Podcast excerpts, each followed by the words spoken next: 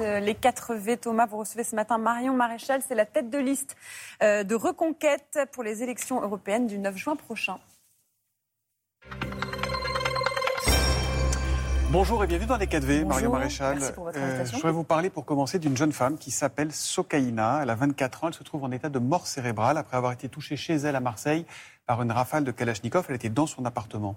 On voit bien que pour l'instant, quels que soient les moyens engagés, le gouvernement n'arrive pas à stopper cette, spirale de violence euh, liée dans pratiquement 100% des cas à la drogue. Alors au-delà des yakas, des faucons, des, des fausses baguettes magiques, qui ne font rien avancer. Qu'est-ce que vous feriez si vous étiez au pouvoir pour régler ce problème? Alors, permettez-moi de rappeler d'ailleurs que ce drame euh, se fait à la suite de la mort du petit garçon de 10 ans. Vous vous en souvenez On apprend cette nuit qu'il y a encore eu manifestement un homme, qui a été tué également. On se rappelle de ce jeune homme de 18 ans. Alors nous ne sommes peut-être pas encore au niveau de l'Amérique latine, mais en tout cas nous en prenons manifestement la trajectoire.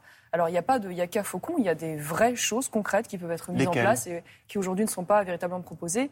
Euh, eh bien, la première chose, déjà, c'est euh, l'adaptation de la législation. On devrait aujourd'hui euh, taper beaucoup plus durement, permettez-moi ce terme, euh, l'argent et les biens des gros trafiquants sur euh, euh, le modèle adapté bien sûr des lois antimafia italiennes. Les gros trafiquants sont souvent à l'étranger. Hein. Exactement, des lois antimafia italiennes, en effet au, Maroc et à Dubaï, ce qui veut dire que nous avons aussi besoin d'avoir un travail international qui n'est pas aujourd'hui à la hauteur. On a besoin d'avoir des outils aussi qui sont plus, plus évolués et adaptés. Je pense notamment à l'encadrement des écoutes, hein, aujourd'hui qui n'est pas, ne permet pas véritablement aux enquêteurs d'avoir, d'avoir les mains, les mains libres. Vous dites la police sur le modèle, de moyens et de moyens technologiques du, terrorisme, bien sûr. Donc ça, ça, joue énormément. Il y a aussi toujours, parce que ça c'est une réponse structurelle, la, pertinence de la réponse euh, pénale. Et là se pose la question de savoir où sont les fameuses 10 000 places de prison promises. On est quand mm. même très loin du compte, malgré quelques-unes qui ont été construites. Elles sont en construction. Euh, on devrait se proposer, je crois, aujourd'hui la question de la présence et de l'existence du juge d'application des peines, hein, qui existe en France mais qui n'existe pas dans d'autres pays. Bref, il y a beaucoup de choses à dire. Le budget, le budget de la justice a augmenté comme jamais ces dernières années. oui, d'accord, mais en l'occurrence, nous n'avons toujours pas suffisamment de places de prison. Nous avons toujours un juge d'application des peines qui, euh, à chaque peine, s'évertue à faire sortir plus tôt euh, euh, ceux qui ont été condamnés. Et puis, j'ajouterai, j'en terminerai par là, même si ça n'épuise pas le sujet, qu'il y a aujourd'hui la question du poids et de l'immigration dans le développement de la criminalité. Le ministre de l'Intérieur lui-même l'a reconnu chez vous. il y a une, une part de responsabilité de l'immigration clandestine, et notamment des mineurs isolés dans ce circuit du trafic de drogue. Donc à un moment Mais là, donné, aussi, c'est pas clé hein, dans, les trafics de drogue, notamment dans les cités de Marseille, Alors, c'est clé, c'est clé. de manière structurelle, peut-être pas sur les drames dont vous parlez, mais en tout cas, ce qui est sûr, c'est que si nous n'apportons pas aussi une réponse sur cette question de l'immigration clandestine euh, euh, et sur cette question des mineurs isolés et de l'application réelle un peu commode, des Parce que regardez, pendant les émeutes euh, au mois de juin, c'est l'une des réponses. Voilà, on a beaucoup dit, y compris et surtout dans votre famille politique, c'est un problème, ce sont les étrangers, etc. Il y a un rapport qui est sorti, qui a été publié, qui dit, bah non, c'est pas vrai en fait. C'est une majorité, 79% des personnes interpellées Vous étaient parlez sur les émeutes.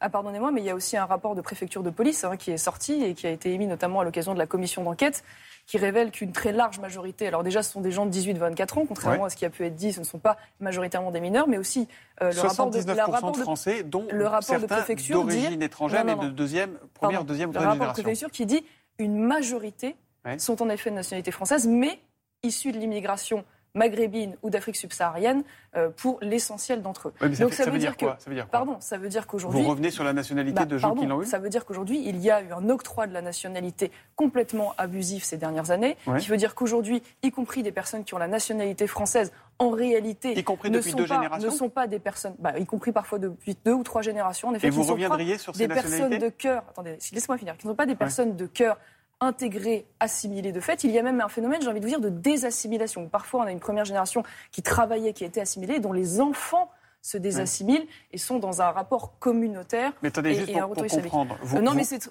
je sais la question que vous voulez me poser. Moi, je veux évidemment pas revenir sur la remise en cause de la nationalité. Mais donc c'est une fausse solution à un vrai problème. Non, non, non, pardon. En revanche, je crois qu'il y a aujourd'hui une exigence beaucoup plus forte à avoir euh, sur non seulement le respect de la loi, mhm. euh, sur le rapport et l'exigence du travail, qui est un premier chemin évidemment vers l'intégration, euh, parce qu'aujourd'hui, on voit bien qu'on a fabriqué toute une génération de gens qui ont la nationalité, mais qui ne sont pas intégrés. Donc, je veux dire, je ne veux pas qu'on accepte cette espèce de pirouette qui consiste à dire ah bah ce sont des Français, donc ça n'a à voir avec l'immigration. Si ce sont des Français de deuxième ou troisième génération qui sont le produit de l'immigration et dont on voit aujourd'hui. Non mais un Français de dire Moi, je m'appelle Soto, j'ai un grand-père qui était d'origine espagnole. Si je fais une connerie, est-ce que vous me renvoyez en Espagne? Non, mais évidemment que si vous avez la nationalité, vous savez, il y a des règles juridiques dans notre pays. On a un état de droit. Donc, on ne va pas de manière aléatoire, euh, euh, comment dire, euh, dire que tel ou Français ou tel bah, Français, la même à partir du moment où il a la, nationalité française, il ne rien leur responsabilité. Il ne peut pas être traité comme un étranger, ce qui est mm. logique. En revanche, il peut y avoir des cas de déchéance de nationalité, mais qui sont très encadrés pour des cas particulièrement graves. Et il peut y avoir aussi une exigence d'assimilation portée par l'État à travers l'école, à travers la culture, à travers la loi et à travers simplement l'octroi de la nationalité aujourd'hui qui est beaucoup trop laxiste pour permettre d'éviter le phénomène que nous connaissons. Mm. Donc simplement dire que ça n'a rien à voir, évidemment, c'est complètement ridicule aux yeux des Français. On va parler de l'essence. Essence chère, il faudra s'y habituer, titre la dépêche du midi. Il y a une réunion ce matin, on en parlait tout à l'heure dans, le journal. Euh, le gouvernement ne veut pas faire de gestes supplémentaires. Le prix est autour de, 2 litres par endroit, dépasse même les 2 litres, 2 euros pardon, le, litre.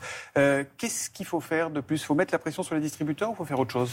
Moi, je pense qu'il faut avoir une réponse plus structurelle sur le pouvoir d'achat. Parce que c'est vrai qu'aujourd'hui, on constate que le gouvernement fait des primes, fait des chèques de manière plus ou moins euh, durable, avec des, systèmes parfois extrêmement coûteux.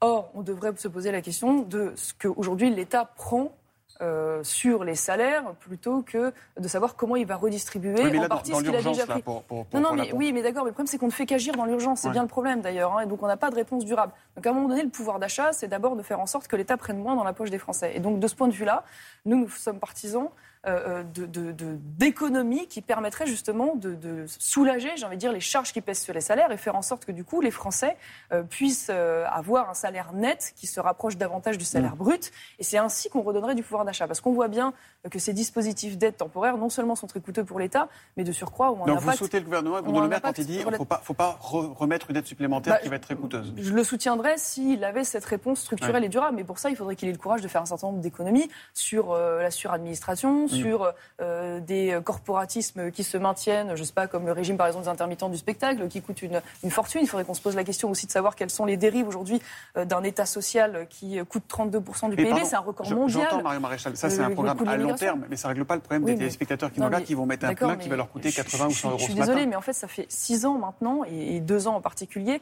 euh, qu'on parle tous les deux jours de dispositifs mm. temporaires euh, après six ans d'exercice du mandat, on attendrait comme du président de la République qu'on ait justement une, réponse durable. On va parler un peu des européennes quand même, parce que vous êtes tête de liste Reconquête, euh, donc le parti d'Éric Zemmour, euh, pour les élections du 9 juin prochain. à droite de la droite, la campagne est lancée, que ce soit chez vous ou au RN. Qu'est-ce qui distingue votre liste de celle de Jordan Bardella pour le Rassemblement national? Alors beaucoup de choses, parce qu'en réalité, aujourd'hui, lorsque moi j'ai rejoint Éric Zemmour et Reconquête, je l'ai fait pour une ligne singulière qui cumule à la fois, bien sûr, la défense de l'identité et, mmh. de notre culture, qui cumule aussi une certaine vision économique, hein, qui ne se confond pas avec celle du Rassemblement national. Je viens de vous en, esquisser mmh. euh, mmh. l'un des traits, mais évidemment, la défense de la valeur travail face à l'assistanat, euh, notamment, et la volonté d'une véritable discipline euh, budgétaire, qui est un gage de, souveraineté, une, lutte également offensive. C'est un parti qui, aujourd'hui, plaide pour l'assistanat bah, ils, ils, s'en défendront eux-mêmes, mais c'est évidemment un parti qui a une vision plus, plus étatiste, et c'est son droit. Euh, et puis, euh, et puis une, on va dire un, engagement très fort aussi contre les dérives aujourd'hui que nous connaissons liées, excusez-moi, au wokisme ou à la propagande LGBT mm. dans les écoles. Et c'est finalement le cumul de tout cela qui fait notre singularité. Et j'ai envie aussi de dire, par contre, c'est important, parce que je crois que ça nous distingue véritablement, la défense de l'alliance des droites. Euh, qui partout permet aux partis proches de nous d'arriver aux affaires. L'Alliance. Dimanche, François Jordan Bardella a dit qu'il ne désespérait pas de vous faire rentrer au bercail. Écoutez Jordan Bardella. Je pense que le temps viendra où il faudra se rassembler. Et je vais vous dire, je ne désespère pas de voir euh, Marion Maréchal rejoindre un jour le camp de ceux qui peuvent gagner. Vous lui répondez quoi?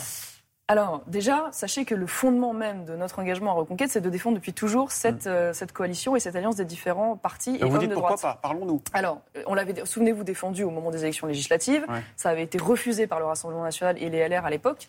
Donc si aujourd'hui Jordan Bardella a changé d'avis et a évolué, euh, j'ai envie de lui dire, et qu'il est prêt à travailler et à se mettre autour de la table avec des gens de LR, comme par exemple, j'en sais pas, François-Xavier Bellamy, mm. Nadine Morano. vous draguez tous LR, hein. le RN, vous, vous draguez tous LR, c'est l'objectif. Et, autour de la table avec Reconquête, euh, euh, moi j'ai envie de dire que. Allons-y, parlons-en. Nous, on est prêt à le faire, bien sûr, parce que c'est la clé. vous êtes prêt à voir Jordan Bardella dans les jours qui viennent pour dire est-ce qu'on fait une liste commune? Tout à fait à disposition, comme nous l'avons d'ailleurs souhaité au moment des législatives, pour contrer l'alliance de l'extrême gauche. Une fois de plus, ça a été la clé de la victoire de tous les partis proches de nous en mm. Europe. Donc tirons-en les conclusions. La porte est ouverte. Euh, maintenant, à lui de nous dire ce qu'il en est clairement. On a l'impression quand même que les européennes, c'est un peu le cadet des soucis des candidats aux européennes. Euh, on a euh, ici même, il y avait le directeur de campagne Jordan Bardella qui était là il y a une semaine, qui disait bah, ces élections, c'est quand même un référendum anti-Macron. Éric Zemmour, lui, il veut faire un référendum sur l'immigration de ce, ce scrutin. L'Europe, ça compte pas en fait? Non, pas du tout. évidemment, nous aurons neuf mois pour avoir l'occasion de développer ces, sujets. Euh, c'est évidemment un sujet essentiel. Et quand euh, Éric Zemmour dit ce sera un référendum sur l'immigration, c'est parce que justement. Vous êtes d'accord avec ça ou pas? oui, je suis d'accord avec ça pour une raison simple, même si ça n'est pas que ça, ça va au-delà de ça, mais c'est aussi ça parce que ce défi aujourd'hui dont je vous parlais de l'immigration, de l'immigration clandestine euh, en particulier, c'est un défi national bien sûr qui appelle des réponses nationales, mais c'est aussi un défi européen qui mmh. appelle des réponses européennes. Et ce qu'il faut dire aux Français, c'est que nous n'arriverons pas à les protéger de ce phénomène si nous n'avons pas aussi la capacité de répondre au niveau européen.